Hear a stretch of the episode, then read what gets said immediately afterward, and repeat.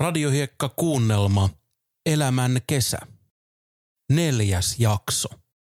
Simo ja Inkeri Keijukainen olivat kirjaimellisesti törmänneet mielenosoittajaan ja poimineet tämän takapenkille matkaa taittamaan.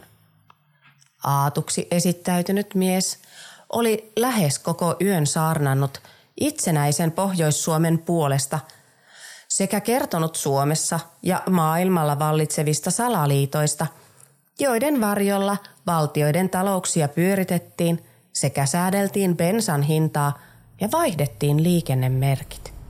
Eikä tässä vielä kaikki. Ulof Palmeahan ei oikeasti puukotettu. Se lähti maanalaisen tunnelin kautta Balilla piilossa olevaan paratiisiin. Siellä on Elvis ja Diane ja Mikael Jakson ja vaikka ketä. Aika oudolta kyllä kuulostaa. Niin, aika raju väitteitä. Avatkaa silmät, lampaat. Paavo on ainoa, joka meidät voi vapauttaa. Kuka Paavo? Väyryneen. Kuka muukaan? Lipponenko? Ha! Vai Arhimäki? Ha, ha. Ei. Paavo Väyrynen, perkele! Niin, rakas kuulija. Varmaan kummaksut tätäkin asiaa. Mutta niin siinä vain kävi, että eduskuntavaalien jälkeen pettymyksen kokeneet ja rannalle jääneet ehdokkaat nousivat tosiaankin kapinaan ja korottivat Paavo Väyrysen johtajakseen. Hän, kun on tottunut vastustamaan epämieluisia vaalituloksia. No voi Juudas Iskariot. Väyryne, olisihan se pitänyt arvata. Kuka muu muka? No sano se. On vain yksi. Ikävä kyllä. Kohta on Pohjois-Suomi vapaa etelän veteelistä ja meikäpojat päristelee ympäri lakeuksia halvalla bensalla. Inkeri vilkaisi merkitsevästi Simoa. Simo ymmärsi sanomattakin, että hän ja Keijukainen olivat yhtä mieltä siitä, että miehen teksti alkoi olla jo liian paksua. Onneksi pian näköpiiriin tuli pelastus. Hei, mitä tuolla tapahtuu? Nehän kaataa tuota nakkikioskivaunua. Hei Aatu, tuohan voisi olla se jun juttu. Häh? Niin, tuommoinen riehuminen. Totta tosiaan. Kalju ja parrakas, hyvin kunnioitusta herättävän kokoinen Aatu koki sielussaan valaistuksen. Hänen kutsumuksensa voisi olla juuri nakkikioskien kaataminen. Pysäytä! Simo painoi armaan Volvonsa jarrupolkimen pohjaan. Aatu alkoi äheltää itseään ulos takapenkiltä. Siirrä sitä penkkiä! O- odota nyt.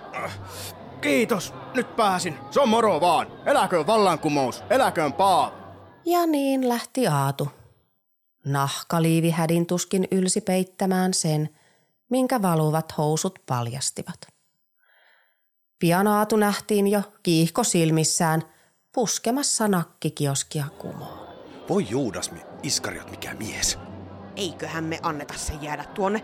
Omiensa joukkoon se pääsi. Tosiaankin. Simo käänsi armaan Volvonsa nokan taas maantielle ja kaasutti pois Inkeri uskollisesti vierellään.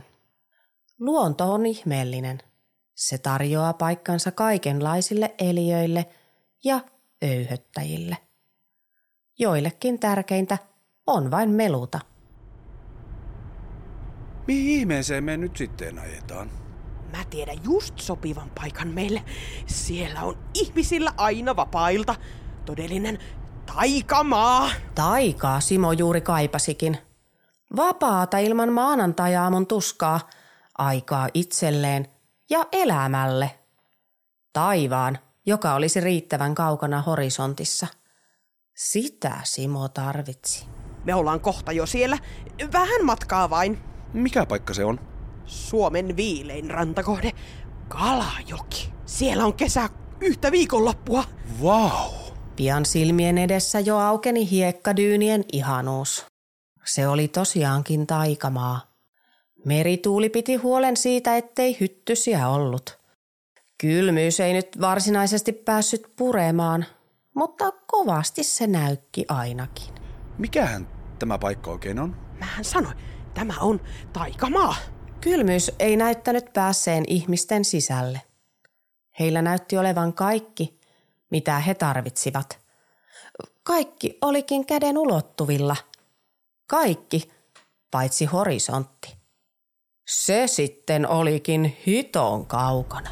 Tänne me jäädään. Ajan leirintäalueelle. Tuota, mulla on vähän huonoja kokemuksia niistä, jos muistat.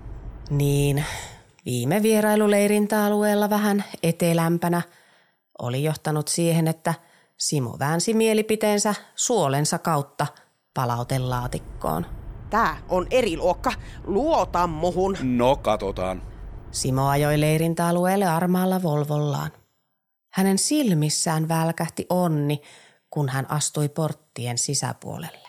Voi Juudas Iskariot, mikä, mikä tää on? Iloisesti hiprakassa olevat lomalaiset ja kahvilasta kaikuva karaoke toivottivat kaksikon tervetulleeksi alueelle.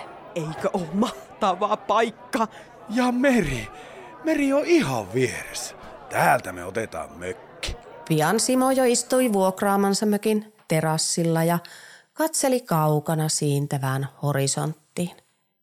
Kesän merkit, västäräkistä vähäsen, pääskysestä ei päivääkään.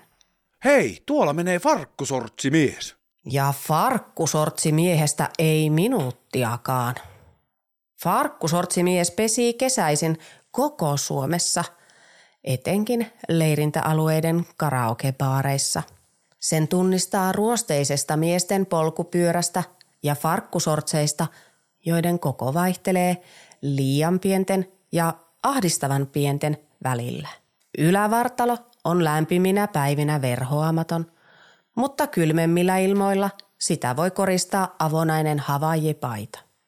Farkkusortsimiehen ihon väri kertoo aurinkorasvan tai maksan pettäneen. Tuliskohan se tänne? Koita kutsua.